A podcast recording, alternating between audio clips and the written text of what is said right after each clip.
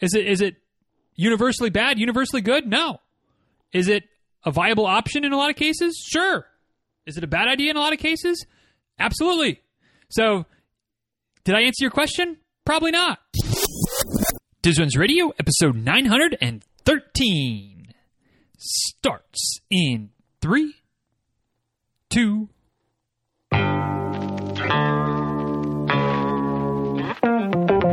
Welcome back to Diz Runs Radio, where I talk with runners from all corners of the running world about running, life, and everything in between. I'm your host, Denny Krahe, and it's just about time to head out the door for an easy run and a great conversation. So if you're ready, then I'm ready. Let's get started.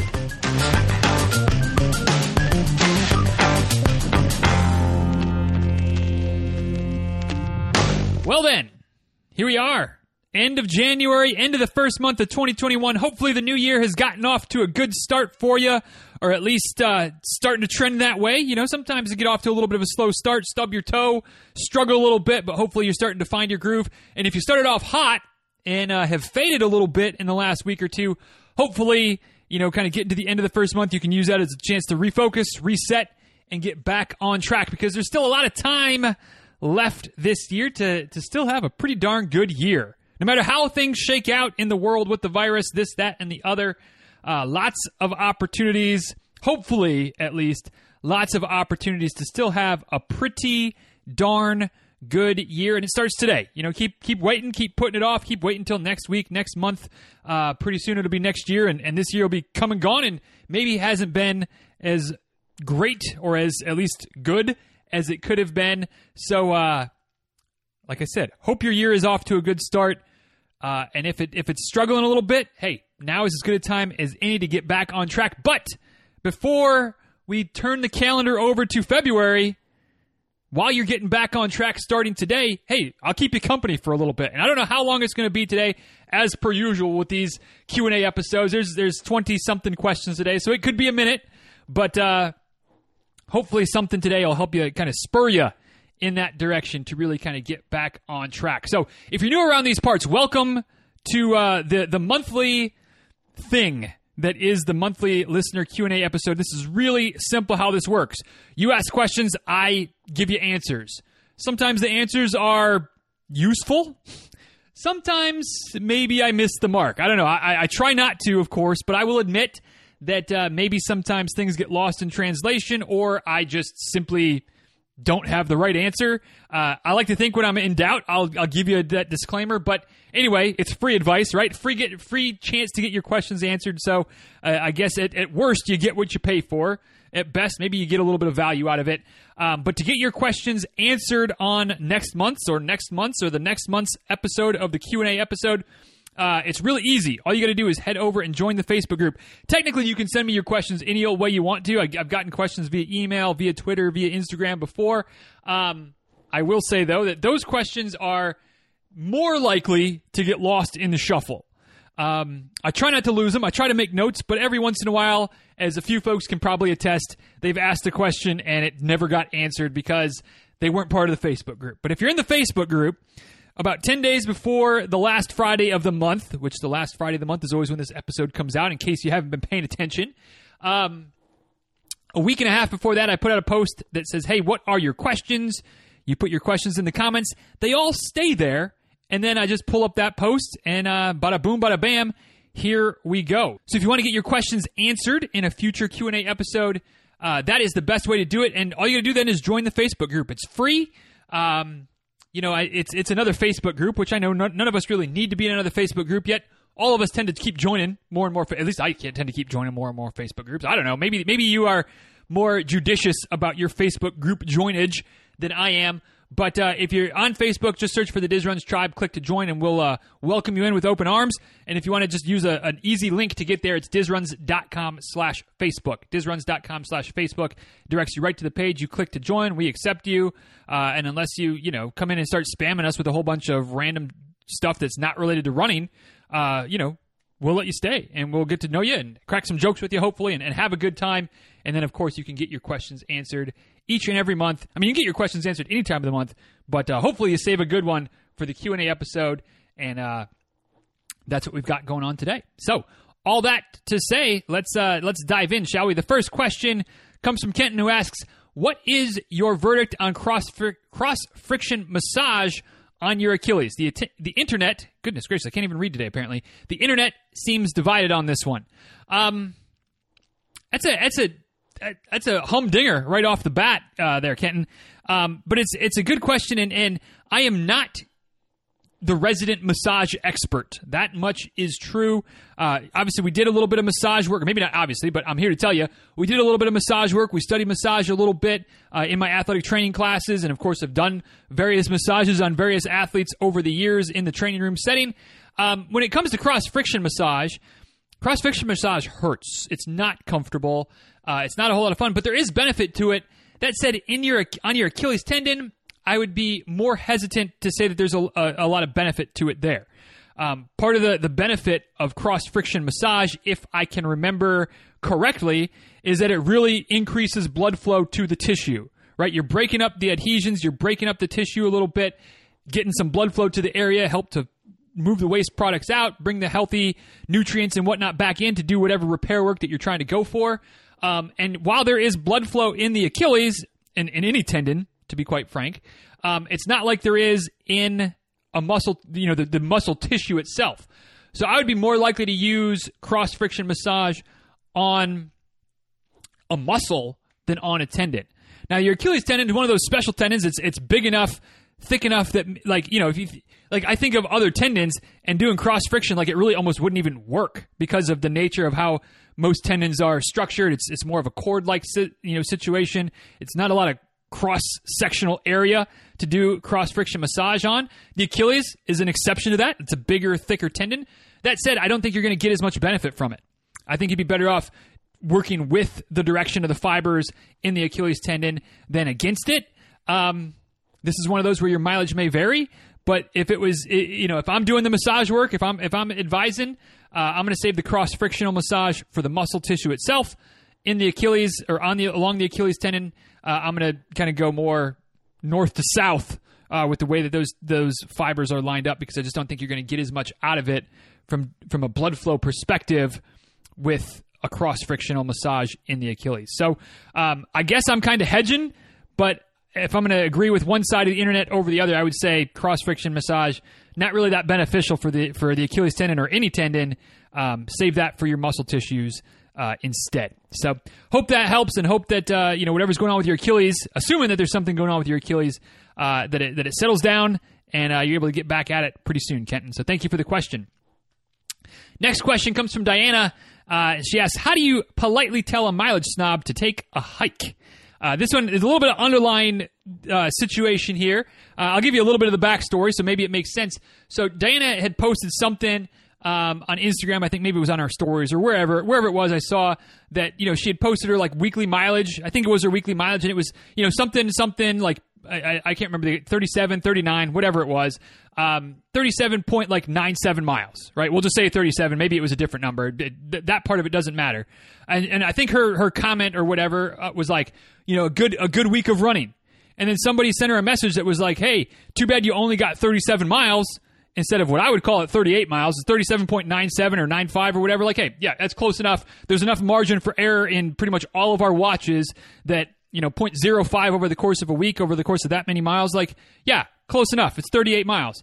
But this, this clown, should be the polite way of what I think of this person's actions, was like, no, no, no, it's only 37 because you didn't get to 38.00. Now, if somebody does that to me, I don't know that polite is going to be my response. Um, you know, there, there might be a, a, couple of choice words or maybe a, a, good GIF or meme that gets sent over, basically telling them what they can what they can do and where they can shove it and where they can go with it. Especially, and I don't know all the exact details here, but especially if it's somebody that I like, I don't know at all, right? Like, like I feel like that's one of those things that like if we've got a really buddy buddy relationship, and um, you know, we we like to to to crack jokes at each other and give each other a hard time, then then maybe I can see a situation where I could be like, yeah, sorry, Dana, it's really only 37 miles. You realize that, right? Uh, you didn't get to 38, so it's only 37. Knowing that she would know because of our relationship, assuming we had that level of level of relationship, that like clearly job well done, good productive week. You know, yes, great great work. Um, but if if we don't have that level of a relationship, like I, I don't I mean like I said, my response would not be polite, more than likely, if I responded. And I think that's that's that's maybe the, the answer to the question, Diana, now that we got the backstory kind of under the way. Um, I think that probably not responding is the best bet because assuming that you don't know this person, that they're just that they're just looking to seek a reaction, they're basically trying to troll you a little bit and be a dick at the, at the same time.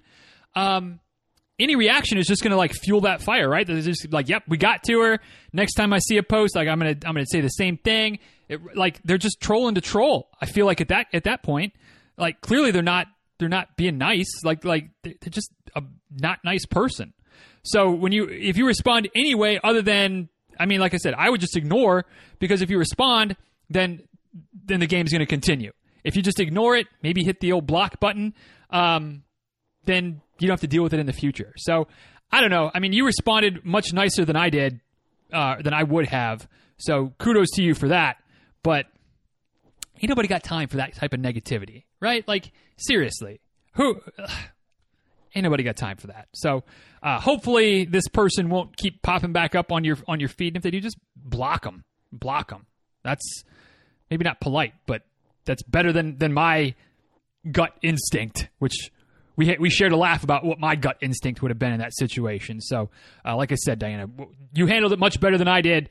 But this clown needs to just go take a long walk off, a, maybe not off a short period. That might be a little bit drastic, but needs to get on off your your your Instagram. And if that means you got to block him, then pff, block him. Whatever. Ain't nobody got time for that. Uh, but hope uh, hope you have another good month, Diana. And if you end up with a 0.97 or a 0.9 whatever at the end of a week or the end of a month, I promise you, round it up. It's fine. It's fine because your your Garmin, you know, might not be that accurate anyway. Like to that level, like it's fine. It's fine. Next question from Scott: Can a stability shoe be too stable? Yes. Yes, it can. Um, not all stability shoes are created equal as far as the amount of stability that they provide and how they provide it. Sometimes it's more of a hard bottom. Sometimes it's a little bit softer, but there's there's still some structure there. Um, there's definitely variety there. Sometimes it's more something. The stability is built into the sole of the shoe, so it just kind of is how your it helps to correct your foot, how it hits the ground, as opposed to really changing the position of your shoe inside it with something like in the insole that, that does the correction. So, uh, yes, definitely stability shoes. Maybe not too stable, but from one style of stability shoe to another, there can be some differences. So, if if you really rely on a stability shoe, if that's something that, that is necessary for you, which I've said before, and I'm not going to break it down for like I'm not going to try to to tell you to to get away from a stability shoe here, Scott. Um, but I think that stability shoes in general tend to be overprescribed and, and not as necessary as they, they tend to be. Um, although if you've been running a stability shoe forever and you switch to a, a neutral shoe because you're like, yeah, this clown on the podcast said that maybe they're not as necessary as possible, there might be an adjustment period that needs to go through there. So it might be a little bit, you know, might get worse before it gets better. So then you're like, oh, well, I guess I really do need stability shoes. So maybe it's it's a self perpetuating cycle sometimes. But all that to say, to answer your question, yes, there. Again, can they be too stable? Eh, maybe not.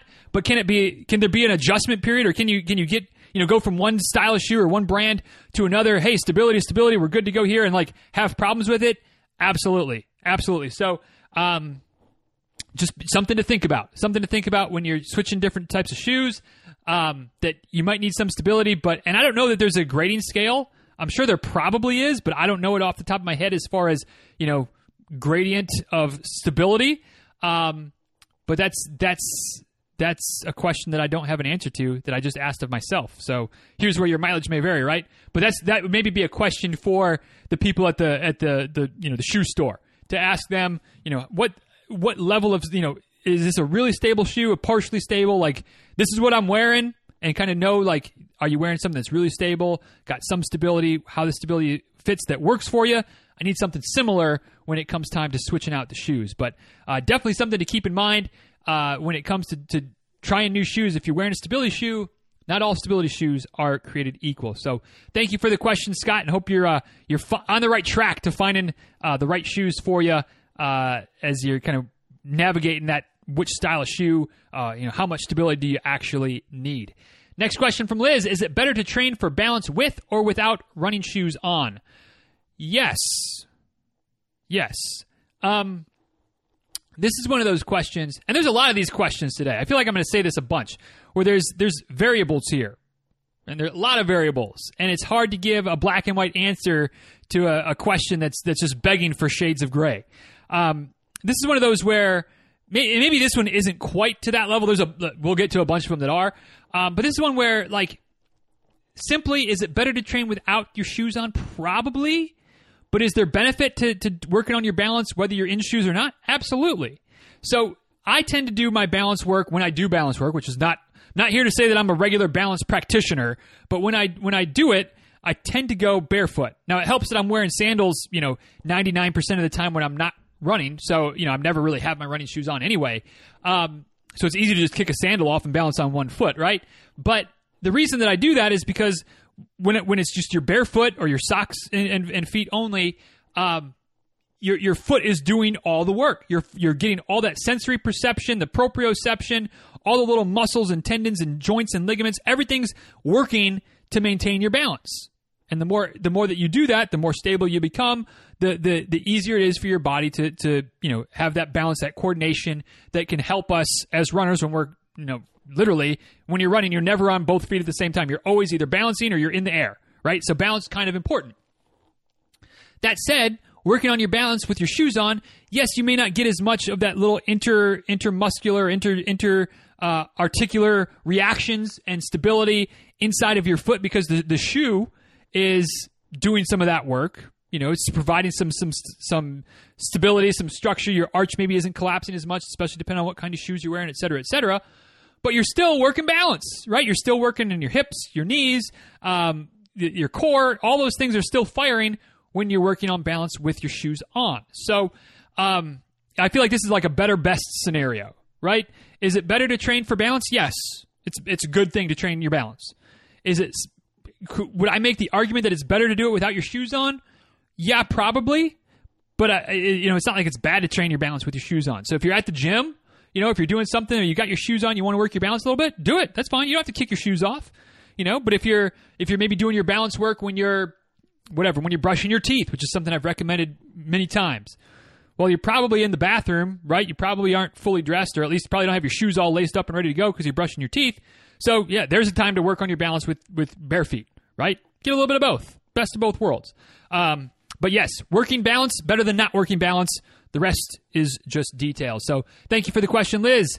Uh, next, we got a trifecta from Tom, as per usual. Some random questions, and then you know, actually, a, a, a one that's that's serviceable. The rest of them random. So the first serviceable question from Tom. Uh, as in, you know, kind of relates to running. The other ones are just fun, which we always like fun questions too. I don't mean to don't mean to imply, Tom, that I don't like your questions. I love your fun questions. Um, just want to, you know, make sure we're on the same page here. Uh, first question I've heard that some folks do not recommend foam rolling the IT band. What is the reasoning behind this advice, and do you agree? So, um, this is one of those where the, the, the science or the research or the the uh, uh, advice has evolved over the years. Because back back in my day, like I'm like like like I've been doing this for for decades, but like back when I was in college, which was 20 years ago, which is a, actually yeah, 20 years ago, I was I was in college. It's, it's a little bit crazy for me to think about that. Um, but but back when I was in college, when I was when I was just a lad studying athletic training, destined to be a, a, a athletic trainer for some professional hockey team, ideally the Red Wings at some point down the road.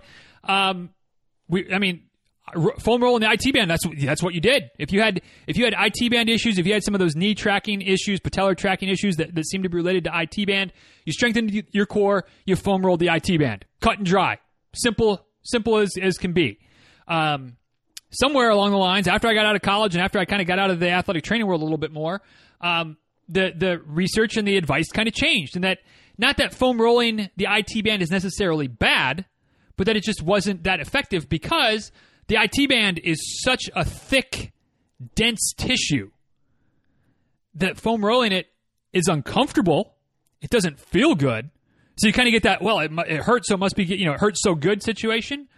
But you don't actually do any, like, you're not really changing the structure. You're not, you're not doing anything to loosen it up to make it work better, right? But then how come it works? Like, how come foam roll and the IT band seem to be so beneficial? Because what actually works better, and I think where the advice tends to be now, is to to foam roll kind of the junction, if you will. And I'm going to try to paint a picture here, and this may not work well. We'll see.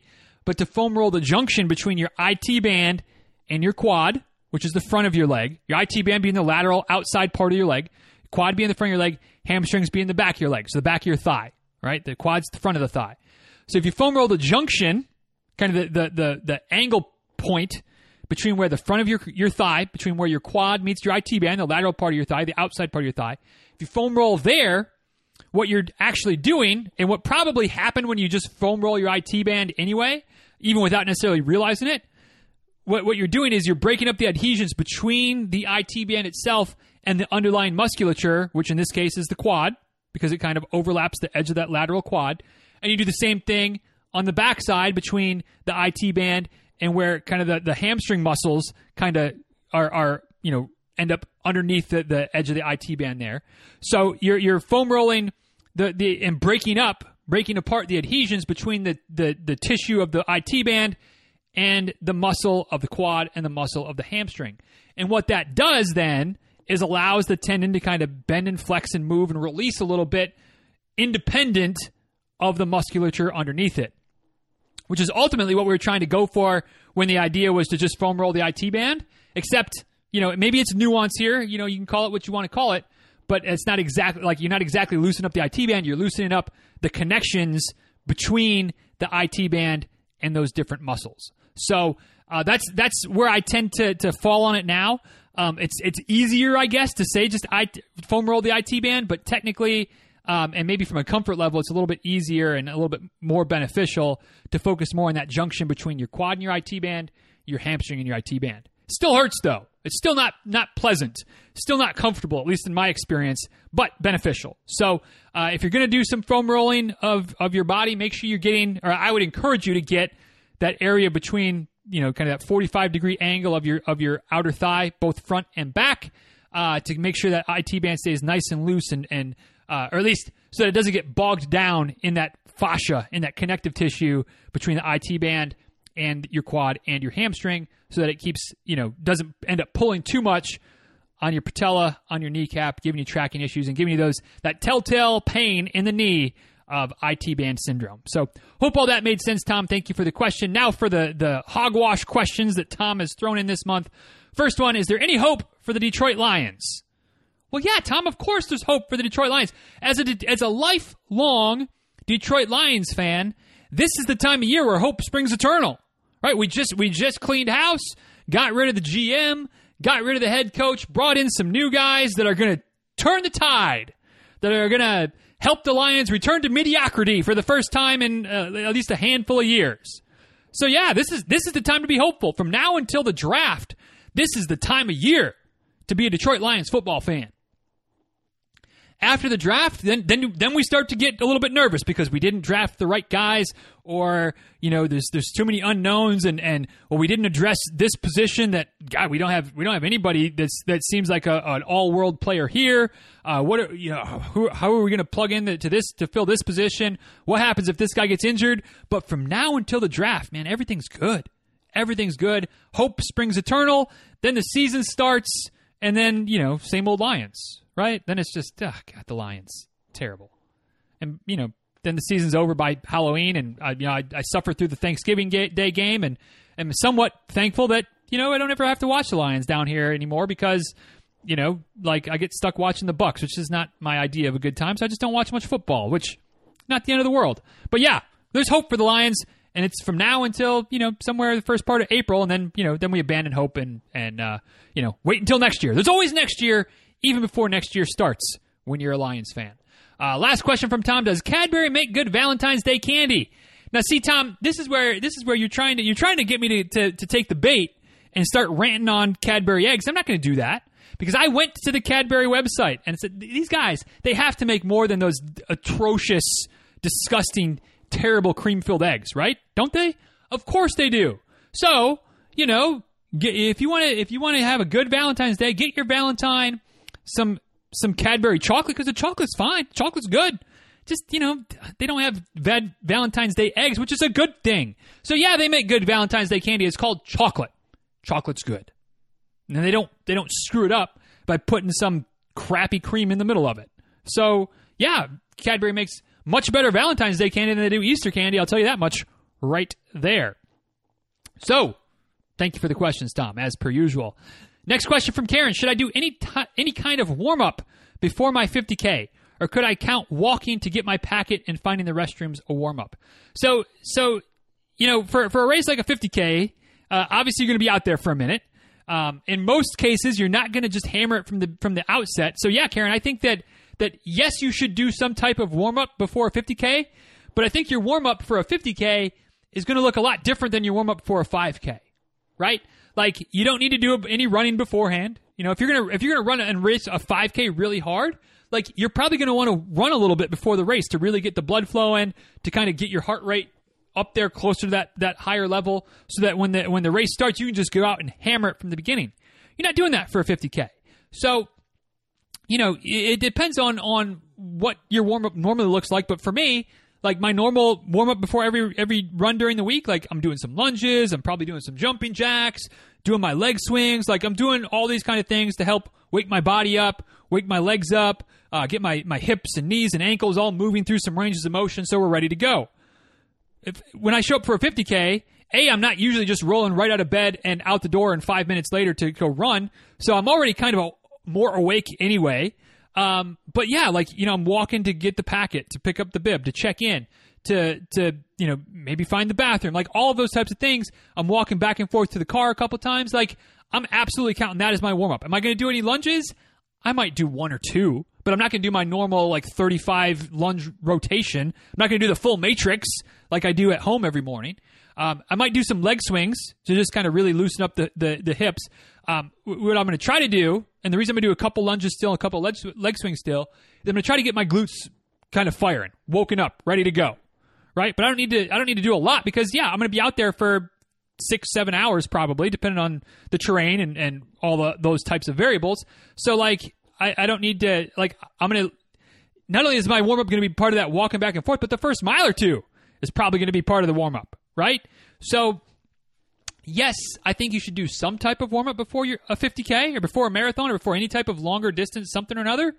Um, but it may not look the same as as your normal, you know, run warm up before your run in the morning on a Tuesday, right? Like like there's going to be some variance there based on the duration of the run, what you've got going on, things of that nature. So hope that that makes sense, Karen. Hope that helps you, sets your mind at ease. That, that just walking back and forth a couple times, that's probably a good start, and probably don't need to do a whole lot more than that. And I hope you have a great race. Next question from Derek: How easy should someone take it after coming back from a quote unquote normal case of COVID, meaning no hospitalization? Uh, I'll probably have gone 10 to 12 days without a run. So, first of all, Derek, I hope you're you're feeling better. Um, and and I don't mean to, to nitpick here, but I think that we're still at a point where there are no such things as quote unquote normal cases of COVID because we just don't know that much yet, right? Like like we kind of know ish, but it's still a lot of unknowns. And from folks that I've talked to or, or you know stories that I've heard, um, even a, a non-hospitalization case, even a milder case of COVID, which thankfully it sounds like that's what you've had, so that's good. Um, there can and often are various downstream impacts that we don't notice at first. You know, it could be some lung issues, could be some a whole host of things, right?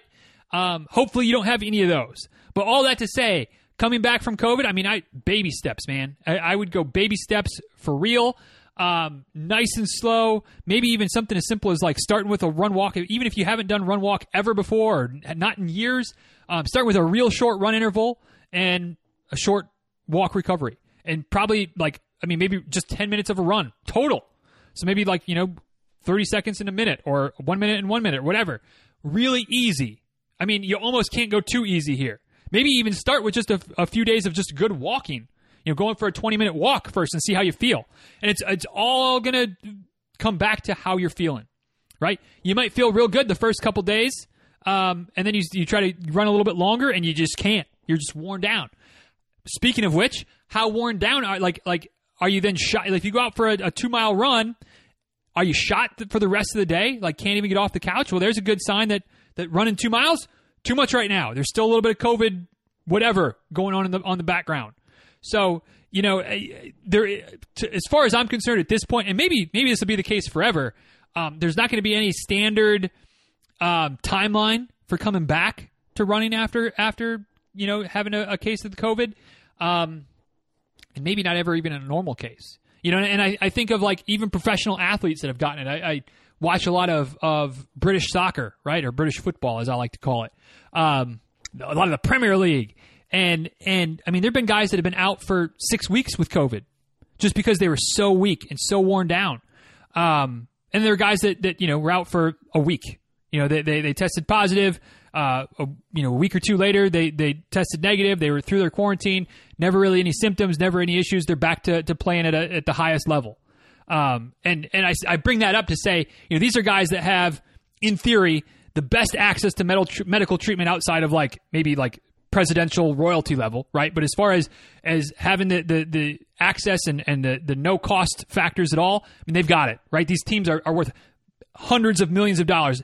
They're not going to cut any corners when it comes to you know some of the best footballers in the world and taking care of their health.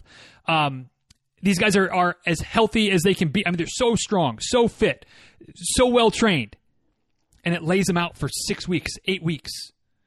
So all that to say, it doesn't sound like that's the, the level of, of case that you have, and hopefully that's not the case. But there is no projected timeline. Just as easy and slow as possible. Recognize there might be two steps forward, one step back. On there might be two steps forward, three steps back once in a while. Like just keep it slow. Take care of yourself.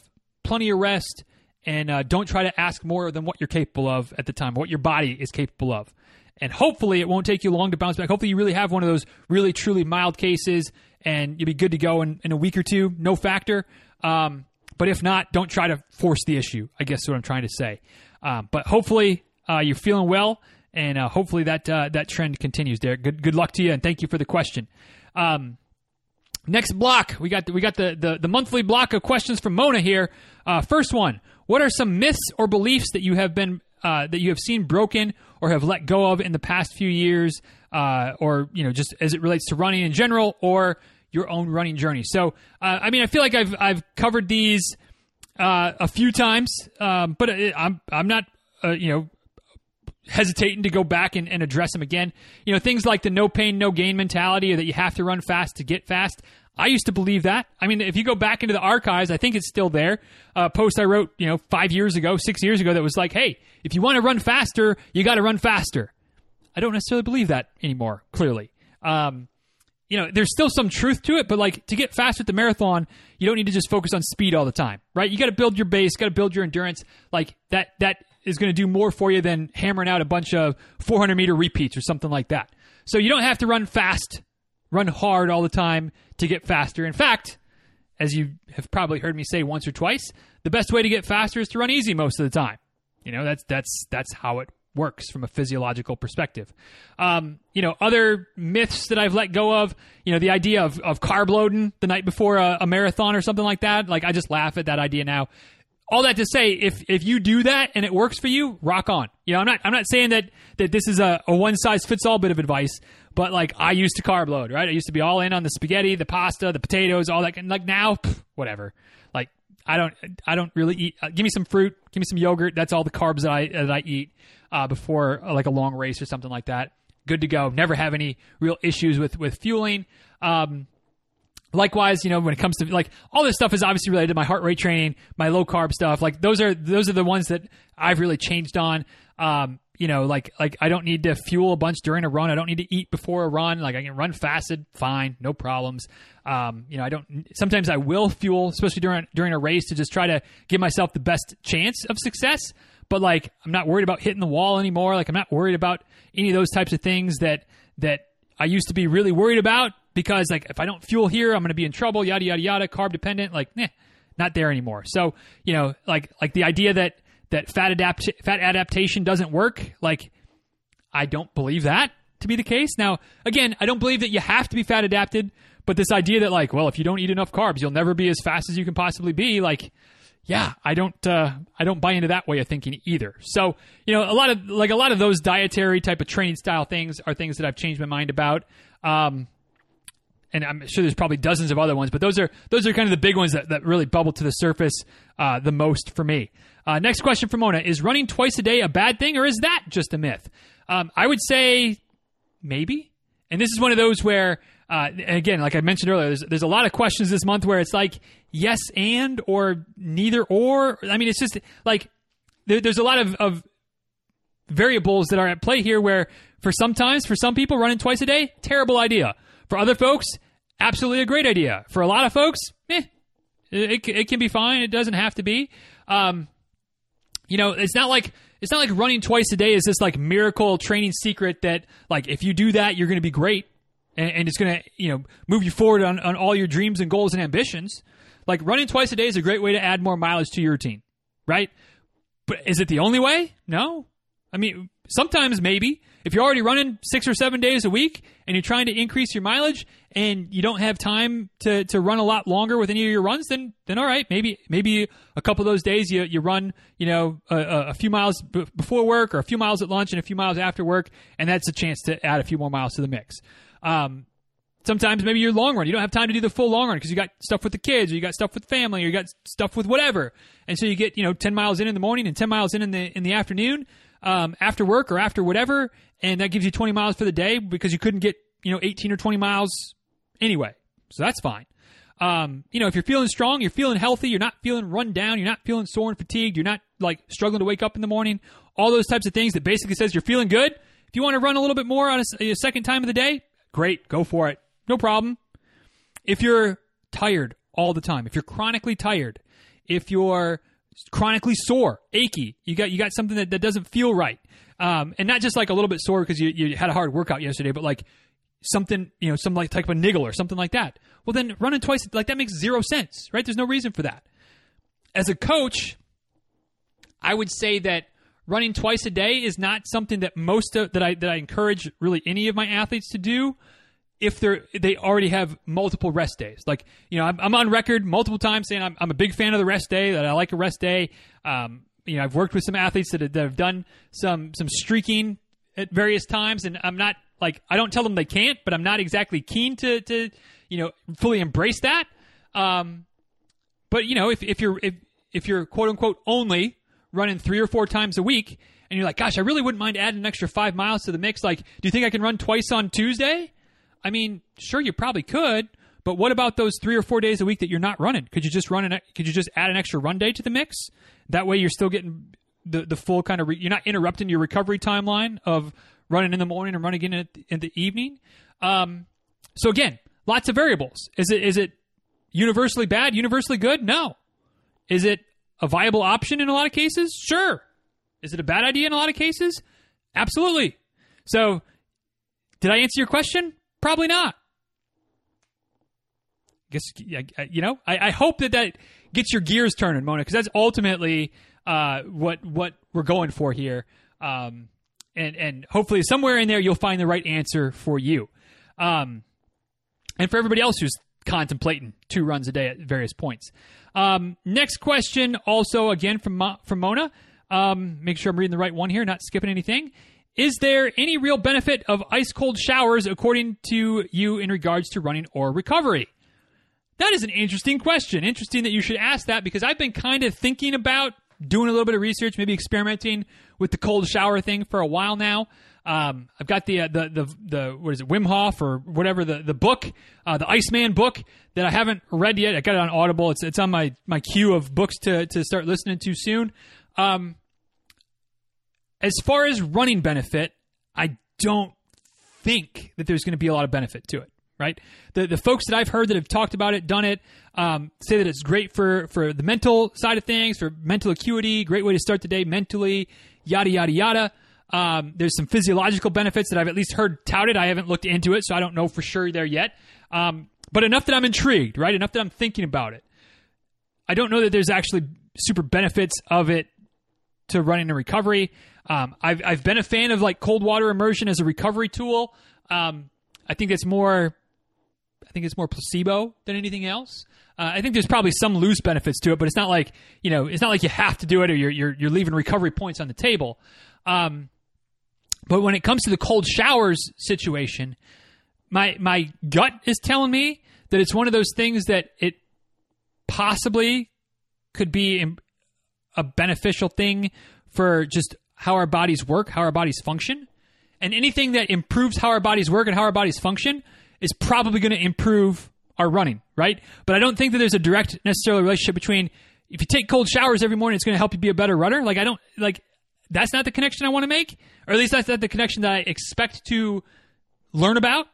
I expect to learn about and and weigh in on my own and maybe start playing with this idea that it's going to help some type of biological functions in my body um, or my mentality or whatever. Uh, and those things are going to make me just a healthier person, which then in theory could pay off for my running. So circularly, maybe there's benefits to the ice cold showers thing in regards to running, but it's it's not that direct A to B situation, if that makes sense. So great question and, and stay tuned. Like eventually I'm gonna read this book, right? And eventually, eventually, I might start jumping in the pool every morning when it's the pool water is still 50 degrees, which is probably warmer than what they that they recommend anyway. But I'm not going to start if like you know get the get the chest freezer situation and jump into it when it's 36 degrees every day. Like we're not probably going to start there. Maybe we'll even start in the shower. I don't know. Maybe that's that's the best place to start. We'll see. Um, or maybe I'll just read about it and be like, God, this sounds ridiculous, and I'm not going to do it. I don't know. We'll see. Stay tuned. Maybe ask some more questions down the road. Maybe not next month. Give me a couple months to get through the book, but you know, we'll see. We'll see for sure. Last question from Mona. When is Rebecca going to come on the show? I would love a, a Q&A uh, for both of you someday. Uh, maybe do a Valentine's Day special episode. Uh, what do you think? So, um, first of all, I think she's already been on the show. Maybe this is before you started listening to the show, Mona. Uh, but back uh, about a year and a half ago, episode 746, it was literally the two of us at the at the kitchen table having a chat pseudo interview, but not really an interview. Not necessarily Q and A, but uh, just kind of a back and forth. Um, but you know, I mean, I'm fine with having her on the show again. Um, so if you can convince her to do it, if you can convince some type of some way to make it happen, I'm down. But I don't know. I'm not. I'm not. Uh, it's it's kind of like you remember. I don't know how many of you are. I don't know if you're a big uh, Seinfeld fan, Mona.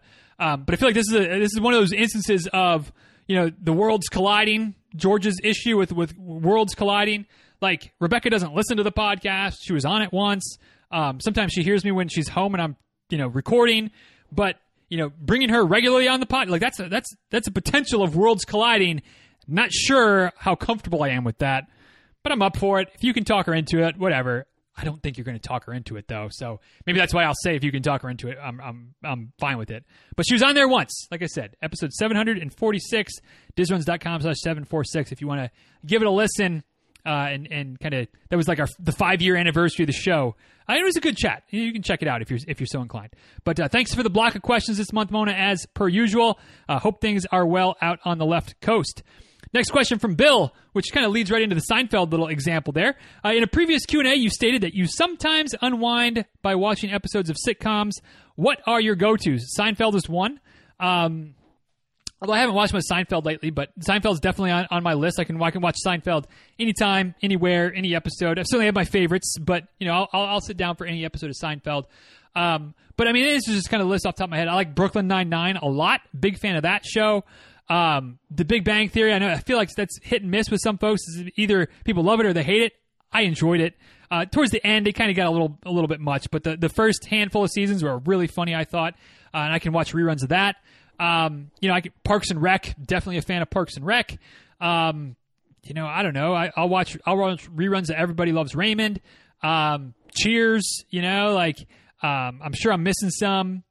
I'm I'm pretty much down for any just mindless comedy. Schitt's Creek, loved that loved that series. Um, if I can laugh at it and pop in and out, I'm good. Um, we're not really watching any like current sitcoms right now, um, just because we're I guess we're not watching as much TV as we used to, which is not a bad thing.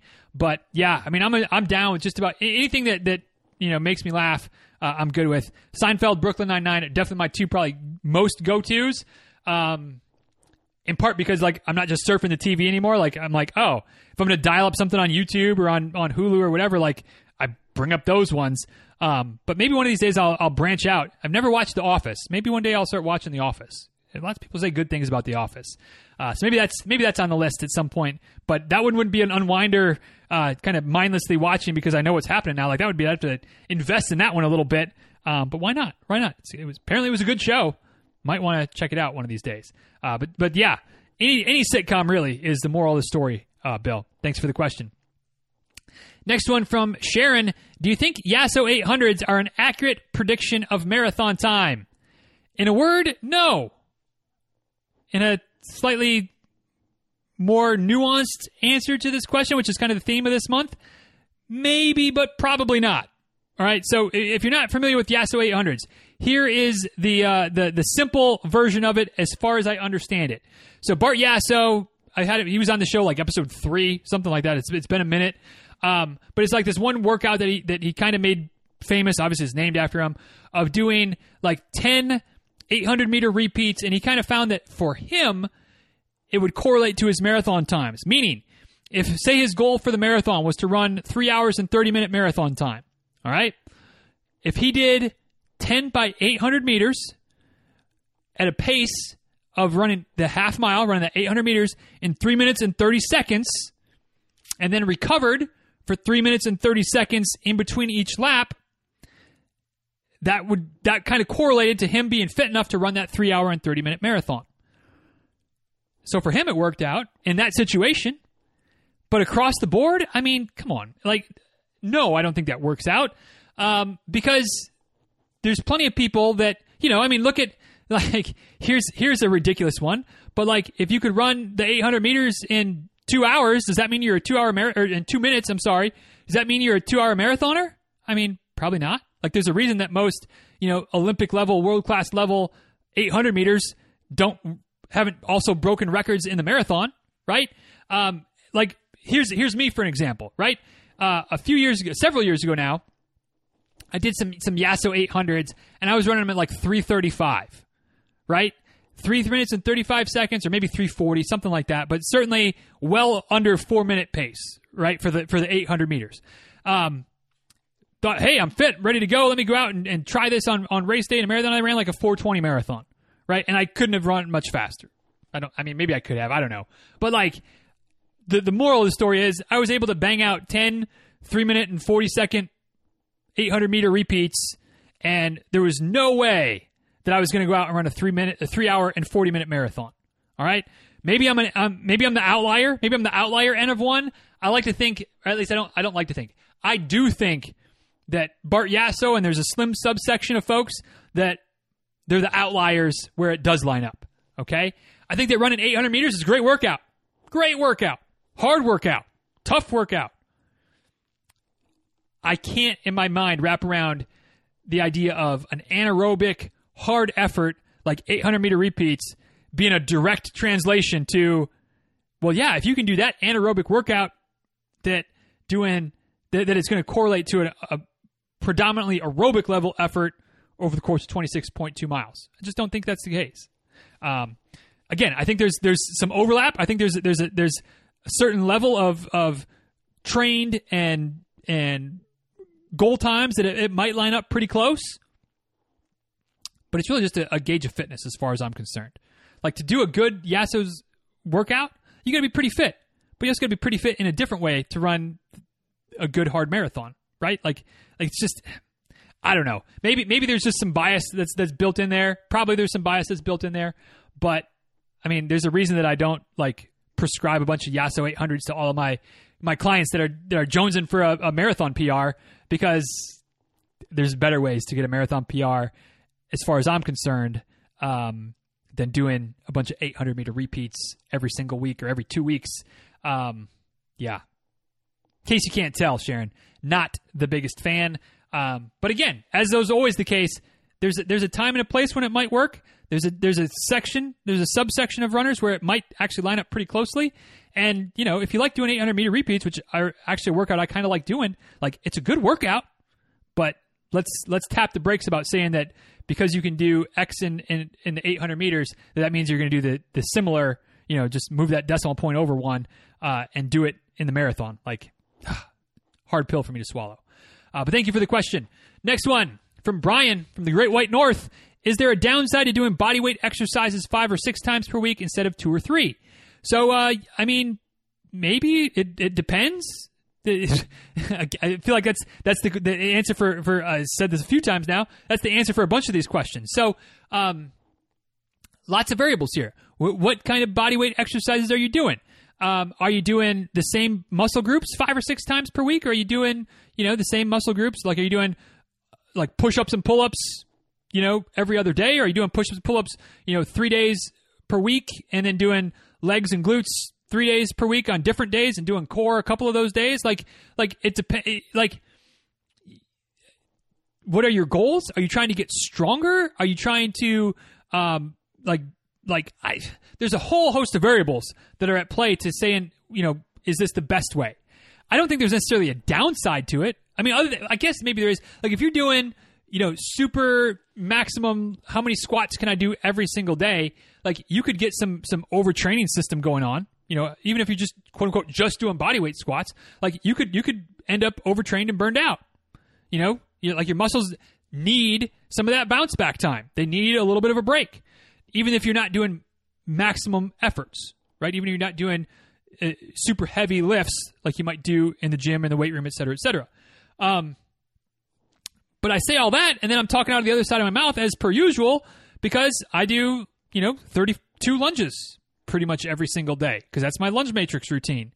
Do you know eight different or I do four different lunge varieties to do eight reps on each leg. So I'm doing 32 and 32. So I guess I'm doing 64, but 32 on each leg Monday through Saturday. I don't do my lunges on Sunday, but you know, I don't feel that it hampers my running. But there my goal isn't to necessarily get stronger. I mean, there's a little bit of strength benefit, of course, but at this point, my goal with the lunge matrix is as much about activating my glutes getting my, my range of motion in my joints, get my blood flowing, things like that, so that when I walk out the door, I'm ready to go.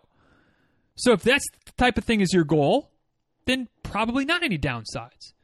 I still do more focused lower body exercises a couple times a week to try to get stronger. Sometimes they're just body weight. Sometimes they're they're you know I use some dumbbells or some other some other resistance uh, apparatus. Um, so you know how does that factor into the, the play a little bit? Um, you know, I think I think maybe the, the better question, if I can be so bold there, Brian, and, and to tell you that you asked a bad question, which I'm not exactly saying, but I guess I'm kind of saying, uh, maybe the better question is: Is there a benefit to doing body weight exercises five or six times a week instead of just doing it two to three? Again, it still it still depends. There's still some variation there, but I, I think that there's there's not that much upside to it in general. So you know, if if you can do half of the the work or at least invest half of the amount of time to get basically the same result is it worth doing five or six times per week? And to me no. But if you enjoy it i mean i don't think there's a downside. So you know again it depends. It depends on your goals. Depends on what you're trying to do. Depends on how strenuous the body weight exercise workout is because you know if you're doing plyo plyometric type of stuff that's pretty intense. It's still just body weight, but it's more than just body weight, if you get what I mean. So, like, that it makes a difference. If you're doing a thousand reps versus if you're doing 10 reps, you know, I mean, like, there's so many factors at play here that I can't give you a really a, a good cut and dry answer. Um, but on the surface, I mean, my, my inclination is to say there's not much of a benefit to it. So, unless there's there's not much of a benefit to it from the essence of getting stronger, I don't think. Maybe, but maybe it depends, Brian. It depends. Um, I don't think there's a big downside. Not sure there's a big upside. Um, but it depends on where you are, where you're trying to go, what your goals are, things like that. Um, so yeah, this is one of those probably not good answers. Sorry, sorry. Uh, next, but thank you for the question, Brian. As as always, appreciate it. I appreciate you getting my, me me thinking a little bit, even though it then kind of forces me to talk myself into a circle and and not really get anywhere as as a result. Which I guess that's the definition of talking into a circle. But anyway, thanks for the question, my friend. Uh, next question from Nancy: What are what is your prediction on New York and the Boston Marathon actually being held in the fall? And can you interpret what they're using for qualifying times, or are they filled with past participants? Yada yada yada. Like, how are they going to fill out the field? Uh, I have no idea what how they're going to fill out the fields of those races. Um, and, and honestly, like I, I, didn't even look at it. Like I have no idea. I, I don't know. I, there's not a right answer. I mean, I guess for New York, my, my hunch would be like just to re, to default to the lottery. But you know, that sucks if you're going to do a brand new lottery because people that that won the lottery last year, you know, that maybe been trying a dozen times to get their name pulled, they finally got it pulled, and there's no race, and now they got to get their name pulled again. This like that's there's not a good way to figure out who's going to participate in the runs, and that's assuming that the runs are going to happen, which I I I've been predicting, I've been optimistic since a year ago March, right? I mean, if if you rewind the tape, if we if we if we go back to March's Q and A, April's Q and A, people asking questions. Do you think there's going to be races this year? I was like, yeah, I think you know we'll probably be you know late summer, early fall. I think these races are going to happen. I think they're going to happen. Right? Clearly, they didn't happen. Um, I mean, if you were rewind the tape a couple weeks ago or a couple months ago, asking, what do you think there's going to be races for 2021? I said, yeah, I think there's going to be races for 2021. But I think my caveat then, and I think it's still the caveat now, is the smaller the race, the more likely that they're going to happen. And I don't mean smaller distance, I mean smaller the size of the field. Clearly, New York, Boston, you know, Chicago, Marine Corps, London, Berlin, you know, insert some of these big city, tens of thousands of people running races, races. Those ones are not going to be small fields if they're going to have the race. So I don't think I'm very optimistic that those races are going to happen this year. I hope I'm wrong. I hope that come whatever the dates are September, October, November for the various different races, I hope that those races still happen. I know that that a lot of us, myself included, are are as excited about the potential of lining up for a race uh, as as we maybe have ever been because we haven't had the opportunity for almost a year now. Uh, for some, more than a year because you know, depending on where you live and what races looked like for you in January and February last year, maybe you weren't racing at that point, uh, and then you know the, the ship sailed and you didn't have the opportunity. Um, I hope the races happen.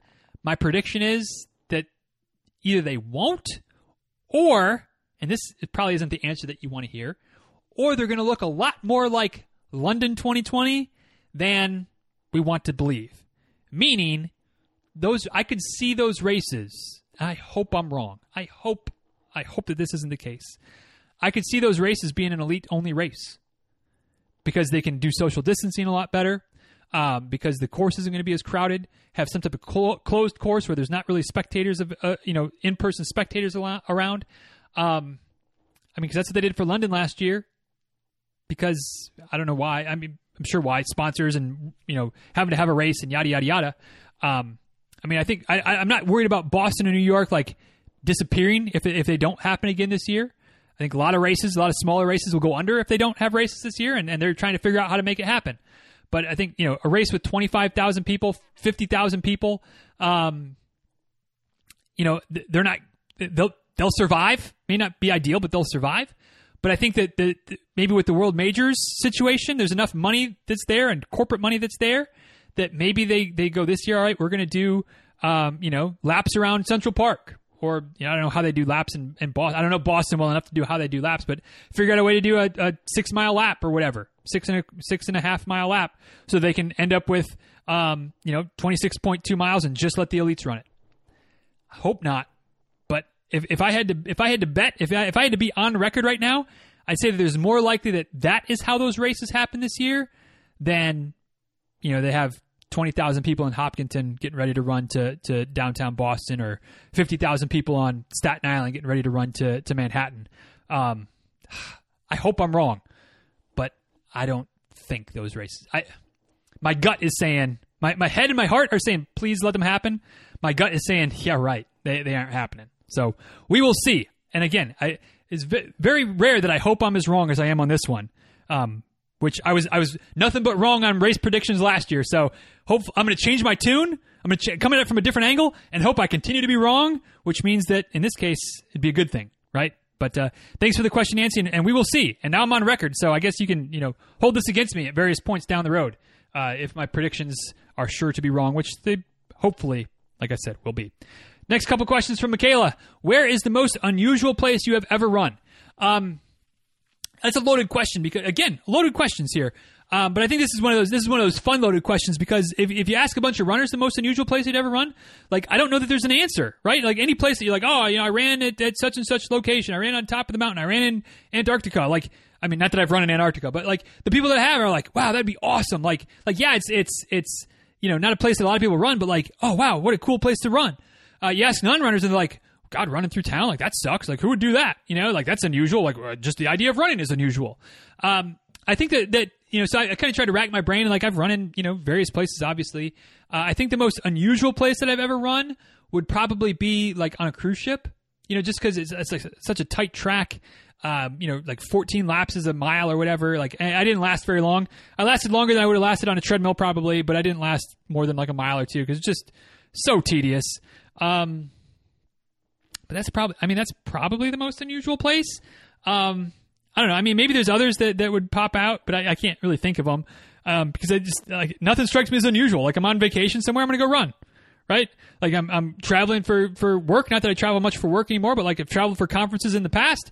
Um, you know, and like I might, you know, whatever. I'm gonna go go run. Like I think that's what I do. So you know, I've never really been in any crazy crazy places. I don't think, but like I don't know. If I was, I didn't realize they were you know crazy you know scary places. So I mean, whatever. Ignorance is bliss sometimes. So I don't know. I guess the most unusual place would be on a on a cruise ship in the middle of the ocean, right? I guess I guess if that if that counts or not. I, I don't know. Uh, next question from Michaela also. Uh, and if you could run anywhere, where would you love to explore on foot? So so this is like the most cop out answer of the month. But like I'm down for running wherever, right? Like like how could I narrow it down? I mean, I would love to run in Europe and explore some of the old historical sites. I'd love to run in Europe and explore the countrysides and the small small little villages and the small little towns. Um, I'd love to do the same thing in lots of places in America. You know, in in uh, Monument Park on the Rocky Mountains and Appalachian Trail on the Pacific West Coast uh, or the Pacific Northwest Coast. I guess is what I'm trying to say. Uh, Hawaii, Alaska, Maine, like all the places. Right? I'd love to do it in Latin America if I could do it safely. Uh, love to run on South Africa South Africa. Well, yeah, I'd love to run in South Africa. Check out Victoria Falls and all the the, the different differences down there than what we're used to here in the states. Um, love to run on Antarctica, South America. I'd love to run through the Amazon. Again, if I could, you know, make sure to do it safely, which I don't know that you could guarantee safety through through the, the rainforest, but you know, we'd love to. Um, of course, you know, various Asian places, Australia, New Zealand, like all the places. I mean, like the the more, and maybe part of this is from doing crawl, right, and kind of seeing some pictures uh, as we're we're kind of you know, virtually running around the world. Uh, but the more places I've seen, the more I'm like, God, that would be like I'm, these pictures are amazing, but I guarantee that the pictures don't do it justice, right?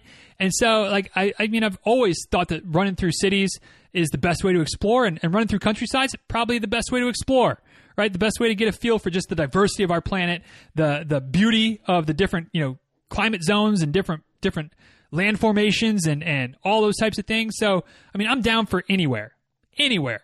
Running tourism would be like is is my jam. Um, not that we go lots of places, not that I've ever stamped my, my passport, but like, you know, in theory, it would be my jam. Um, so, it, you know, the cop out answer, anywhere would be fine. Um, if, if I had to, you know, nail it down, if you say, no, you can't take the cop out, you got to give me a place. Um, I'm to go with like the Alps region. So, you know, check, checking off a handful of countries through there. Um, probably like, I don't, I don't know exactly all the, the, the details of the, the Alps. Uh, but I'm, I'm going to assume that there's some some halfway decent sized cities, lots of rural countryside, lots of small little quaint villages. Um, you know, different climate zones, some elevations, some descents, like all of the things. Like that would be like like an awesome you know couple weeks of just kind of running and dirt bagging and um, sightseeing and touristing. Um, that would be awesome. You know, drinking good wine, eating good cheese, drinking good coffee.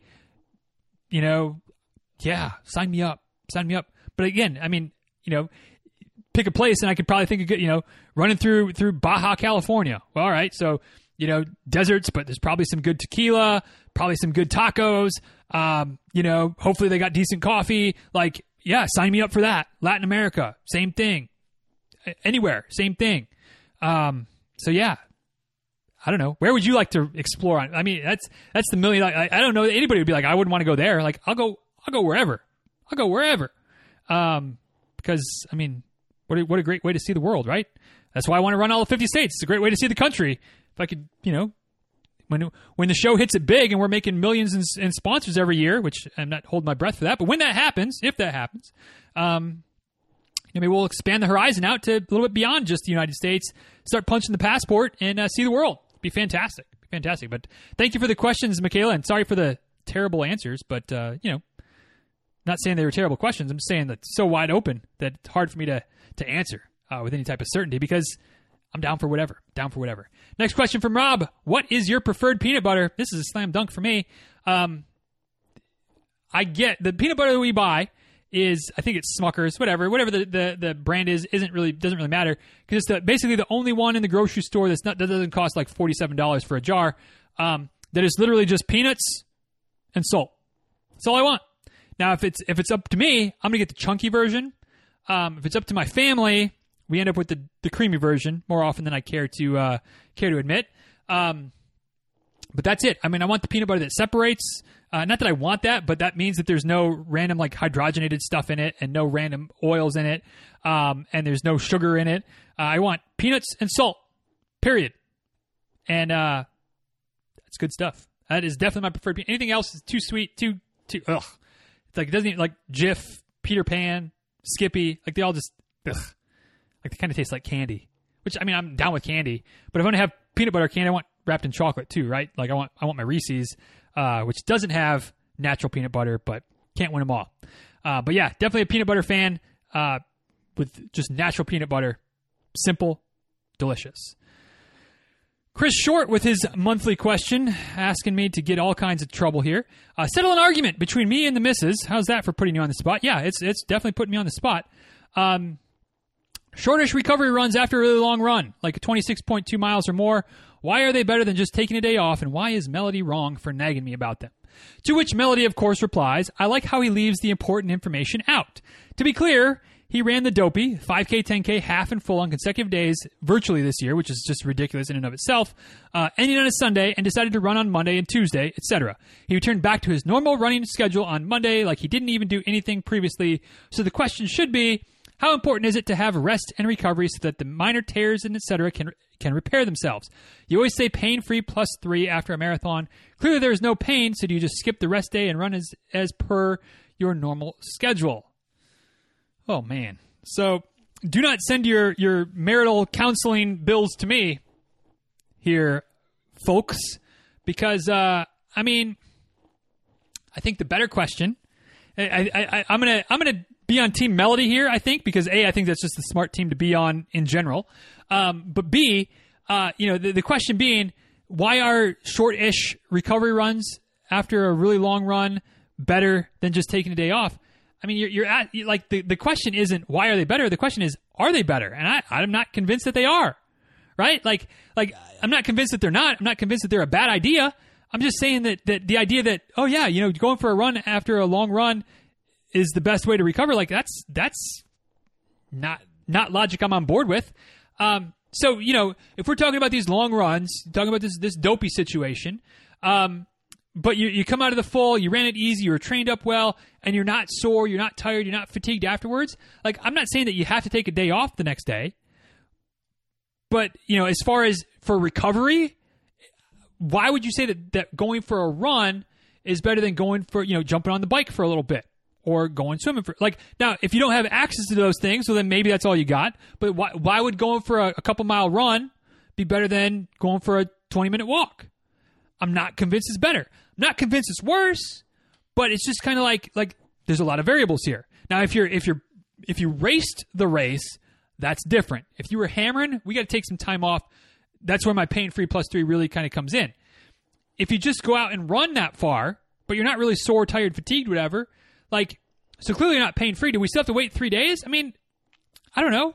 Like if you're going to go out and run 26 miles on a whim and not be sore the next day, then then that tells me that it wasn't like a big reach, right? Like maybe you're not running 26 miles every weekend just for for shits and giggles, right?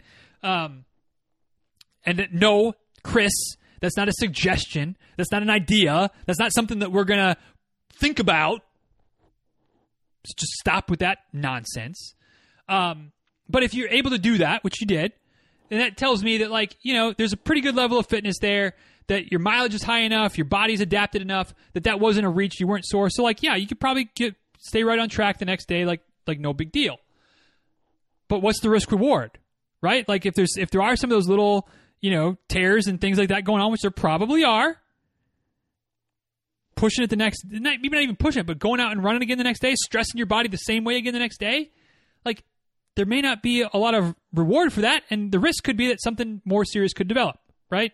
So, so yeah, I mean, I, I, I don't know that Melody should be. Ne- let me choose my words very carefully here. I'm not sure that I support Melody's nagging, but I support Melody's line of thinking, and I disagree with your line of thinking that the short-ish recovery run was was the best option. I don't think it's the worst option, but I think that maybe that would have been a good call to just not run for a day and get on the bike, you know, and get a good bike workout in. But who am I? I'm just I'm just a coach. What, what do I know, right? What do I know? Um, so yeah, I hope that I straddled the fence enough on that one, but I definitely lean more towards Melody on that one, Chris. Sorry, bud. Um, but uh, you know, you you know, you know. Anyway, thank you for the questions, y'all. Appreciate it. Uh, next question from Carrie. It's been a hot minute. Jacksonville, as in Jacksonville Spartan Mar- Spartan, you know, events is a month away. Coach, what do you say? Spartan has a trail race, race option. Just saying. What do I say? Carrie, you know what I say. No, no, I'm not running. I'm not running your silly Spartan races with you. uh, more power to you. Uh, you're you are an, an, animal out there for sure. Um, but uh, you know, I'm still I'm still riding that. Uh, you know, never say never, but not uh, not not anytime soon. You know, maybe you're more likely to see me come spectate. Not at Jacksonville because that's that's a I well I wouldn't mind coming to spectate at Jacksonville. Not sure that's going to happen, but uh, you know maybe when you get the Tampa race, it's down here, kind of more in my backyard. Not going to come. I'm not. I'm not planting to see that I might come run it with you, but I might come spectate it for you, um, assuming that that happens later this year. So so yeah, you know, no, no, I'm not. Keep asking. That's fine. You can keep asking. Um, the answer is still no. Sorry. Sorry. Sorry, but not sorry. Really is how that works out. Another question from Michaela. A real question this time. She says, as someone who runs for fun, any tips on actually racing a race? I tend to run races as, you know, pretty much similar to my average long run. So, yeah, I mean, I think, I think that's, that's an important question or an important topic that doesn't get discussed as much as, as it could and maybe as it should, right? Because, um, when it comes to to actually racing a race, it's completely different than running. You know, talking about Chris's question earlier about uh, you know recovery after the long run after these twenty six point two mile long runs, but he's not racing them, and it's it's way different. It's way different. So if you're thinking about racing a race, I think that the big difference, the, maybe the biggest difference, is the mental side of things. Going into it with a really solid plan and thinking about, all right, I'm going to start the race at such and such a pace, and then I'm going to get to you know the three mile mark or the five mile mark or the ten mile mark, and then I'm going to you know kick it into the next gear, and I'm going to hold at that pace until you know I get to whatever mark, and then you know maybe there's only five k left, and I'm going to start to really push it, and then you know like really having the mental strategy and the mental pieces about how you're going to attack the race, what your paces are going to be, getting locked in on on those types of things. I think that's way way different, or at least something that you, you don't really have to do when you're just going to go out and you're just going to kind of cruise and have fun and not really worry about racing a race. Um, I think that the same thing applies for fueling, right? Like having a, a real good plan of like when you're going to fuel, how much you're going to fuel, what you're going to fuel with. Versus if you're just doing a long run, like it might be a little bit more laissez faire, right? Because you're not pushing it, you're not kind of right on that that line where too much fuel, not enough fuel, wrong time of fueling can really derail you. If you're just cruising, you got you got a little bit more of a of a wider window about when you need to take in calories, what you can eat, what feels good on your stomach, et cetera, et cetera. Um, maybe having some some more specific kind of plans for pre-run. You know, what time are you going to get up? What time are you going to eat? Are you going to eat? What are you going to eat? All those types of things that again, that when you're when you're really trying to dial in and really trying to hammer the pace, it's a, it's it's a lot less room for error than when you're like, eh, I'm just going to be out and running for you know for whatever, however many hours for this this race that you know you're not really trying to, to hammer on. So I think that that's the biggest thing is is you need to, to dial in more things mentally. You need to have more specific plans. Um, than at least how I do it. Like if I'm just going out to, to cruise, like it's pretty laissez faire. Kind of yeah, yeah, whatever. Like we'll figure it out. We'll make it. We'll get we'll get through it. But if I'm really trying to race something, like there's plans. There's plans. So I think that's that's the biggest difference. Uh, and of course, there's some training differences as well. If you, if you know that hey, this race eight weeks from now we're going to try to hammer it, like you're going to probably want to do some more, um, you know, specific workouts to that race. Maybe it's fast finish races. Maybe it's repeats. Maybe it's some Yasso 800s. Like I don't know, uh, but but you're going to do some some more specific preparations physically and mentally than if you're just going to go out. Hey, we're just going to run it, cruise it, have fun. Um, then you can just kind of you know, again, you can be a little more laissez-faire in that situation. So, I uh, hope that that makes sense for you, Michaela. And and now, you know, things that I have to worry about when you tell me you want to race a race, as opposed to, uh, you know, we work together on that as opposed to you doing it by yourself. So there you go. You got you got that going for you, or maybe you don't. Maybe you have that going against you now because I'm doing it. I don't know. You figure that out. But great question, and, and hopefully something that uh, that that, like I said, it's overlooked, but it's important. It's important to think about. Um, next question from Chris. I have a tough, a different, not Chris Short, Chris Davis, different Chris. Uh, I have a tough time doing long runs on an empty stomach. How far ahead should I eat something little? You know, whether it's a bagel, fruit, bar, whatever. Um, this is another one of those questions, Chris, that uh, um, there is no like certain answer. You got to figure out what works best for you, uh, both in terms of time and in terms of what you eat. All right, and you may find that that for some things, like you can eat it pretty much like you know right at the start. Like you can eat it, you know, if you're driving to to a place to meet up for a long run, like you could eat it in the car, right, and have no factor. Some things you might need a little bit more time to digest. It also depends on your GI system, right? Like if it's real touchy, you might need to eat so you have time to to use the bathroom. If you have a more of an iron gut, you doesn't really matter. You're not going to have an issue there. Um, so it just kind of depends on on what works for you, uh, and it, it, all just comes down to trial and error, right? Like like I used to eat on my way to the to the to the long run meetup. Um, I'd have like a bar, whatever, and be fine. Um, you know, so five minutes before, ten minutes before, something like that. Um, you know, and, and and be good to go. May not work for you. I I don't know. You know, so so it's trial and error, trial and error. And if I if I may offer a bit of advice on trial and error when it comes to food and fueling, uh, try do you do as much of your trialing and, and erroring in a place where you've got access to a, a bathroom relatively at short notice, um, because you never know when something that you take in has got to come out.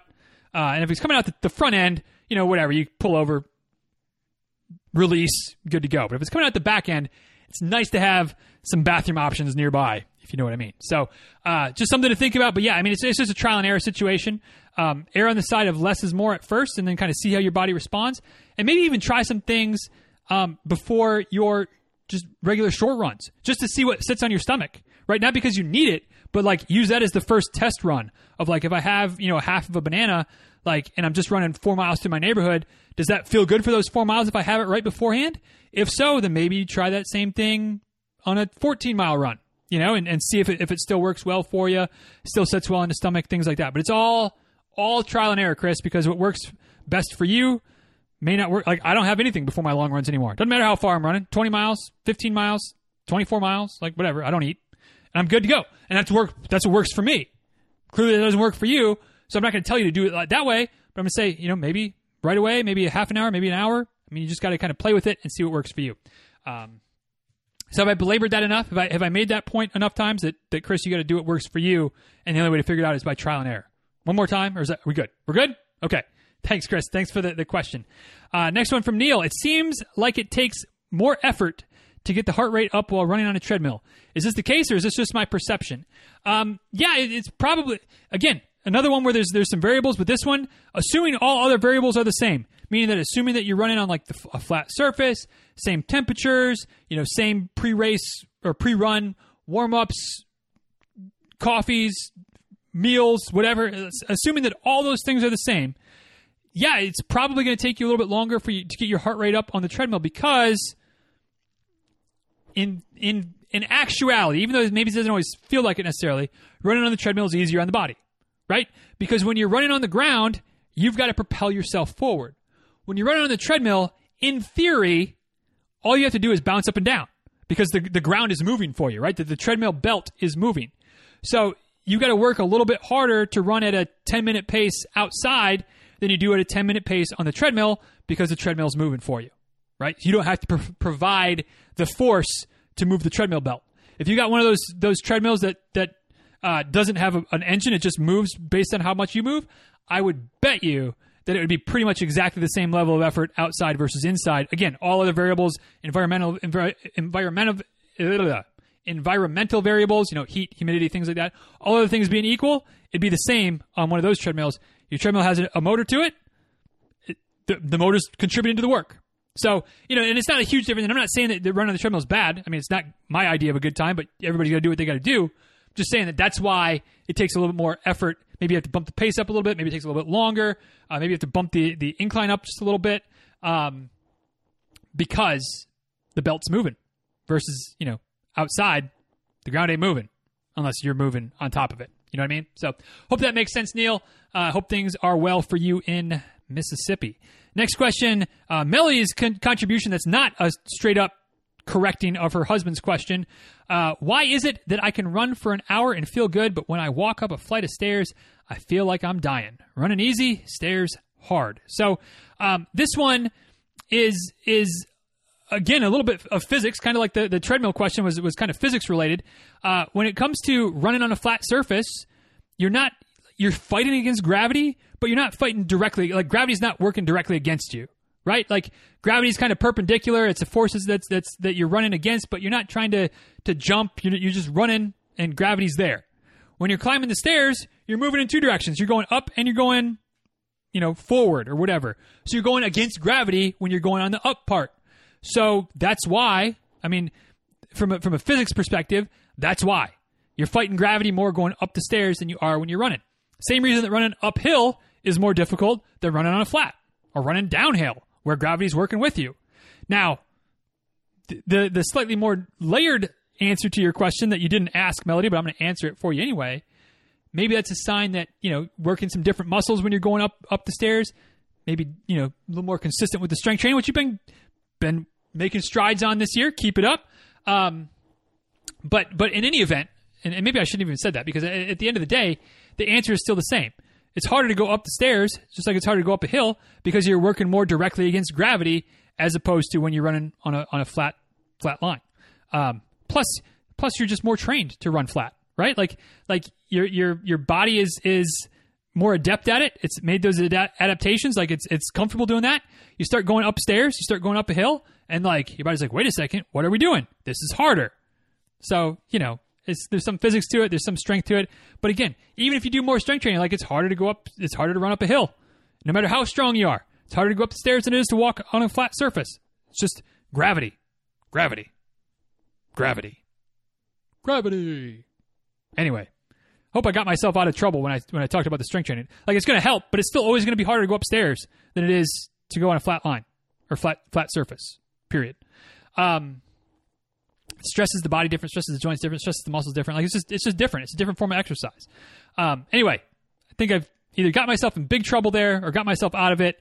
We're gonna roll the dice and see how it see how it shakes out uh, when this episode goes out. So I hope I hope I hope I still have friends afterwards. I hope you're Mel- I hope you're one of them, Melody. Anyway, three questions to go. Closing in on an hour and a half. Yeah, we're not going to get in under an hour and a half, but we're going to get under two hours. I can promise you that. At least I can hope that. Anyway, next question from Barb. Do you have any suggestions for stretching out the tightness throughout the day? I run first thing in the morning and spend most of the day sitting around or moving very little at work. Can you think of any stretches I could be doing while at work that aren't super obvious or take up a lot of time? It seems like there should be some little things I can do to sprinkle in my day to loosen the hamstrings, etc. So, uh, Barb, this is this is one of those questions that that again, easy to overlook, but you're onto something there. You're onto something there. If you can move a little bit more throughout the day, boy, it would probably help ease up the tension, ease up the, the tightness of the muscles, probably feel feel good, help you recover better from your runs, feel better for the run the next day. All of those things come into play. Um, and yeah, there's absolutely things you can do, but you know, some of them are going to be, you know, they're going to be obvious. Um, so you can kind of hunt and peck and, and, and choose some things that hopefully kind of fly under the radar a little bit more depending on what your work environment happens to be.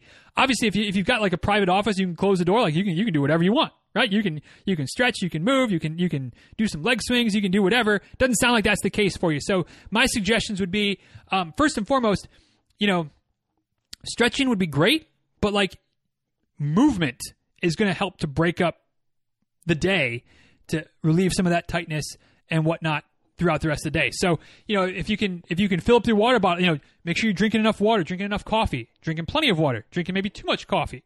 Um, why? Because A, you're going to get up to refill your water bottle, refill your coffee cup, but B, what goes in has to come out, right? So you're drinking more throughout the day, you're going to have to get up and go to the bathroom more often, which hopefully depending on where you work, obviously, I mean, maybe not hopefully, but you know, most places they're not going to frown on somebody who has to go to the bathroom, right? They're not going to say, no, no, no, no, you went to the bathroom an hour and a half ago, you can't go to the bathroom now, well, you got to go. You got to go, right? So, so you get up and, and you're refilling your water bottle. Then you get up a little bit later. You go up, you go to the bathroom. You come back.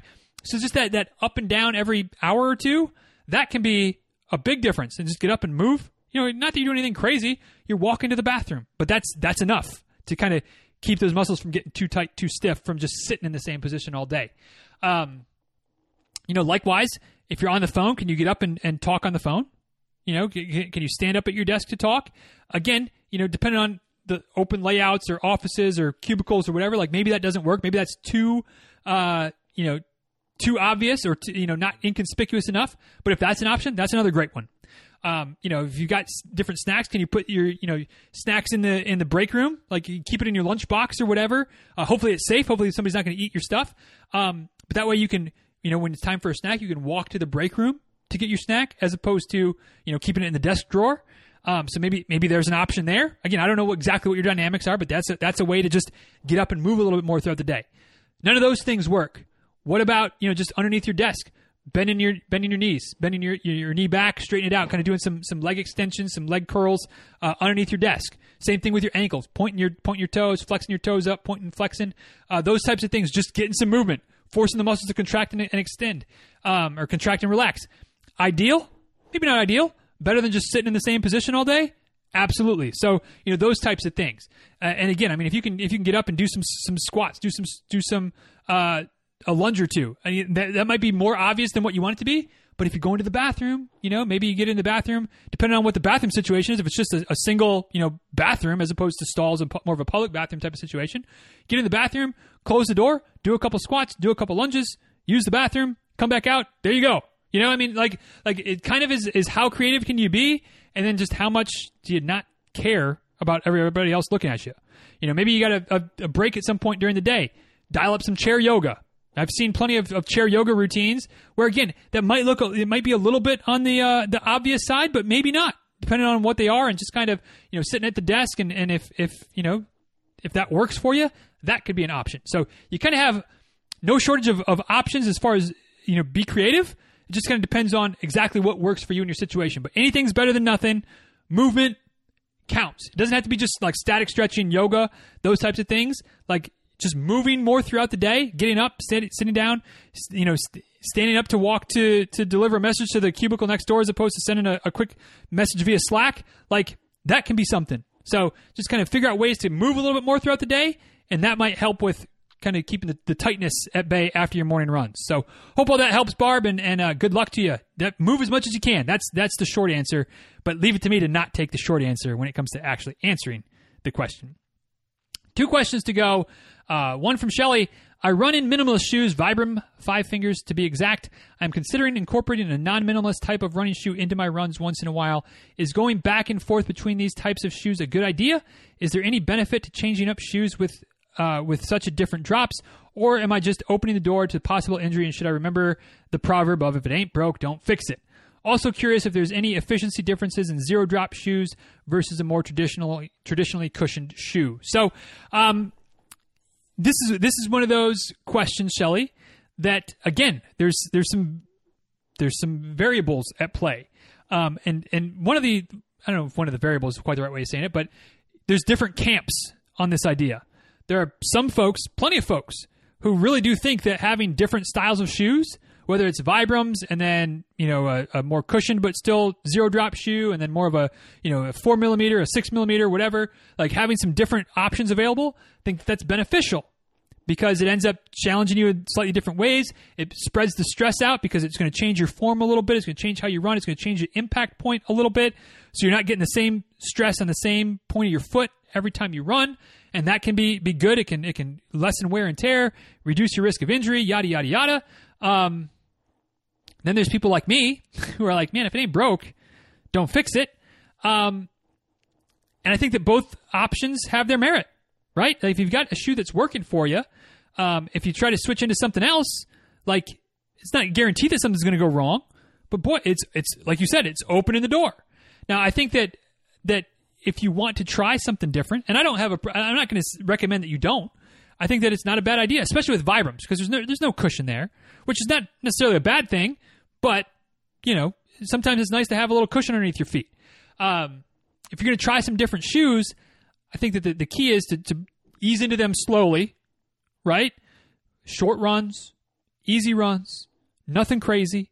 Save your, your Vibrams for your longer runs, your speed workouts, things like that, that, that you're comfortable with doing, that you've been doing forever, that you know will be just fine, and kind of see how your body responds. If your calves are super tight, your feet aren't happy, yada, yada, yada, then there's a shoe that's probably not working for you. Maybe because it's got too much of a drop or there's too much cushion or whatever, it's not going to work for you. Um, I think that, that if you're using Vibrams and you want to try something, go with something that's still a minimalist, minimalist shoe. Because remember, minimalist doesn't mean zero cushion. Minimalist doesn't mean zero drop. It just means there's probably not a lot of cushion to it and there's probably not a huge drop to it. So you get something like, you know, an, an Altra shoe that has a little bit of cushion to it. I'm thinking like the Escalantes are some of my favorites. They have still some cushion to them, but they still have zero drop. So they're going to feel probably semi similar to what you what you're used to, at least from a you know kind of how your foot hits the ground perspective. But it's going to feel real springy, real cushy underneath, which is going to be a different sensation for you. Um, you know, if you wanted to get into something that had a little bit more of a heel to it, some, you know, whatever, pick your insert other shoe brand here, um, that would be fine too. But I don't think going to, you know, something I'm going to paint the Hokas with a bad brush because it's kind of just the stereotype I have in my head of the Hokas, these big, thick, cushioned shoes. Like, you might have really struggle with something like that. Some, and even Altras, you know, even Altra, who I'm still not affiliated with, but I just know a lot about them. Um, Altras with their big, some of their bigger, thicker cushioned shoes. Like, their maximum cushion. They're still zero drop, but they have a lot of cushion. I don't think those would be good for you either. I would tend towards the the minimal cushion, uh, medium cushion, something like that. No matter what shoes you might try, and just kind of ease into it, see how it works. All right, but you know, I guess part of me wants to default to if it's not broke, don't fix it, because you never know. Never know what what issues might crop up by just willy nilly changing your shoes. Um, and then you got to put yourself back together. And we don't want to don't want to have to do that if we can help it, right? Um, but again, I do think that there's benefits to having different shoes. Personally, I have different shoes that I wear that are all zero drop, but sometimes the you know they're and they're all Altras. You know, if we're going to be honest, um, but they all you know have different levels of cushion, different number of miles on them. Um, and I just kind of mix through them different days based on how far I'm running. I wear ones that maybe have a little more cushion. I wear my Escalantes for my longer runs. Sometimes uh, and I wear those for most of my runs. Honestly, I've got a couple different pairs of Escalantes that I mix in. Um, sometimes I'll, I'll wear something a little bit thinner, you know, minimal cushion, uh, just to kind of get out and cruise, you know, just for a short five or six miles in the neighborhood. No problems there. Um, you know, I mean, I don't know. As runners, right? Like the more shoes, the merrier. But yeah, I wouldn't, I wouldn't go crazy with going to the, the you're, you're wearing the Vibram, Shelly. You're pretty much on one end of the spectrum as far as minimal cushion, zero drop, right? Like you're about as far on that end of the scale as you can get with the Vibrams. I wouldn't go all the way to some maximally cushioned 12 millimeter drop. Like that's that's gonna feel like running in, in freaking you know platform heels to you. Um, so you know if you're gonna if you're gonna try something different, try something similar ish. That's not exactly the same, and see how that goes for you. Still ease into it carefully. Uh, last part of that question. I'm also curious: is there any efficiency difference in zero drop versus the more traditionally cushioned shoes? I mean, minimal minimal. Uh, yes, if we want to get all technical, yes, there's probably some efficiency differences. Um, you know, that's why the the elites are all wearing the carbon fiber, fibered shoes, the the the PED shoes. If you ask me, um, because there's more, they're more efficient or whatever. They return more energy. I feel like they're cheating, but that's another co- topic for another day. You and I that are running, you know, normal person paces. Um, I mean, minimal difference. So I wouldn't I wouldn't factor into too much about that. Just you know, comfort how your body feels afterwards. That's what matters most. Um, you know, and and the efficiency debate is is splitting hairs. That quite honestly, I like I haven't looked at the numbers enough, but like it's not. It's not the difference between running a four-hour marathon and a three-hour marathon. It might be the difference between you know four hours and three fifty-seven. Which you know, if those three minutes matter to you, okay. But I mean, I feel like if I get better sleep, train a little bit more, the three minutes take care of themselves. But you know, that's that's just that's just how I feel. You know, whatever. Uh, but thanks for the question, Shelly. Last but not least, one more from Melody this this time around. I think that's a couple a couple few questions from Melody this month, which is about about on par. So well done, Miss Melody. Uh, next, last question. Um, how is your posture training going? Does it work? So if you missed it, one of my emails recently ish, uh, I bought this this uh, strap thing, posture corrector thing uh, off Amazon that's kind of like a glorified backpack. It doesn't have any backpacks backpack storage to it, but it's got the straps, and uh, you kind of tighten it. Helps to hold the shoulders back. Ultimately, what it does is it helps to um, you put it on with your, you know, when you're in good posture, you got your shoulders back, chest out, you put it on, strap it on, and then when you start to hunch over, which I'm guilty of doing quite often, it kind of reminds you that like, oh yeah, I'm trying to keep my shoulders back. Um, it's going okay. You know, when I when I when I use it consistently, it works. When I saw your question, it reminded me to put it on, and it's working. I'm wearing it right now. Although I stand up when I record these, so usually my posture is pretty good when I'm standing. Uh, but I was going through the the you know typing up the blog posts and stuff, sitting down. I was like, oh yeah, better put this thing on. Uh, put it on, and immediately it was like, oh yeah, if find myself sitting up straight, uh, not reaching as much, not slouching, all those types of things. When I wear it consistently, you know, a couple times a day or whatever, um, I do pretty good at maintaining it. When I go a few days, which I have been a few days since I wore it last, uh, definitely starts to my posture starts to return to its normal slunched over position. So I guess I would say that it's not going great, but it definitely seems like it's working. The early returns are that it was worth the twenty dollars. I'll tell you that much. So um, you know, the more I keep wearing it, the more i am sure I'll be be adjusting. The first few days it was pretty rough. Like I was constantly holding my shoulder blades back, and my back muscles were telling me. Uh, more recently, I mean, I've had it for about three weeks now. Uh, more recently, I don't seem to have any, you know, upper back soreness because of it. So hopefully that means my muscles are starting to to do some of that work. Uh, but it's still not automatic yet. Still not automatic yet. Still still training my body to uh, keep those shoulders pulled back, uh, head up, chest up, all that kind of good stuff. Good posture position. So um, so yeah, jury's still officially out, but seems like it's it's working like any good tool when I use it. Right? If I don't use it very often, doesn't work very well. Imagine that. Imagine that. But uh, that is uh, that is it. We made it less than an hour and 45, which I don't know. I guess it's one of the longer episodes, but not into those, not in the two hour territory, which uh, is a place we've been semi recently. So uh, thank you all for the questions this month. Um, as per usual, be curious to know what you think. What did I get right? What did I get wrong? What do you disagree with? What do you shake your head about? Let me know at DizRuns on Twitter, at DizRuns on Instagram, uh, also DizRuns at gmail.com. And of course, you can head over to the show notes for today. We got some memes, we got some GIFs, we got some shenanigans, some tomfoolery, maybe even a couple of links in there as well. Uh, pretty much have something for each question, which sometimes that happens, sometimes it doesn't, but that happened this month. So check it out. Uh, DizRuns.com slash 913 is the link. You want to join the party? You want to join this, this band of merry misfits?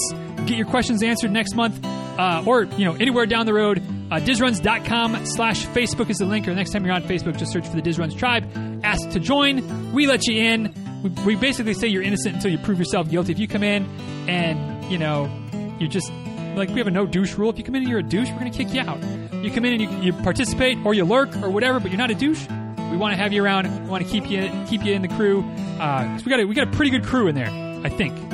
I know we have a pretty good crew in there. Uh, so we'd love to have you join us. Uh, DizRuns Tribe on Facebook, dizruns.com slash Facebook. We'll get you there as well. Uh, and with that, we'll go ahead and wrap this one up. Uh, as per usual, thanks for listening. Thanks for your time. Thanks for your attention. Thanks for grinding out an hour and whatever, 30 something minutes by the time this is all said and done.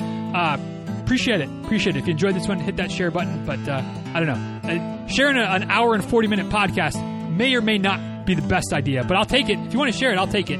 Uh, and until next time, y'all, please be well. Take good care. Thanks again for listening. And uh, talk soon, all right? See ya.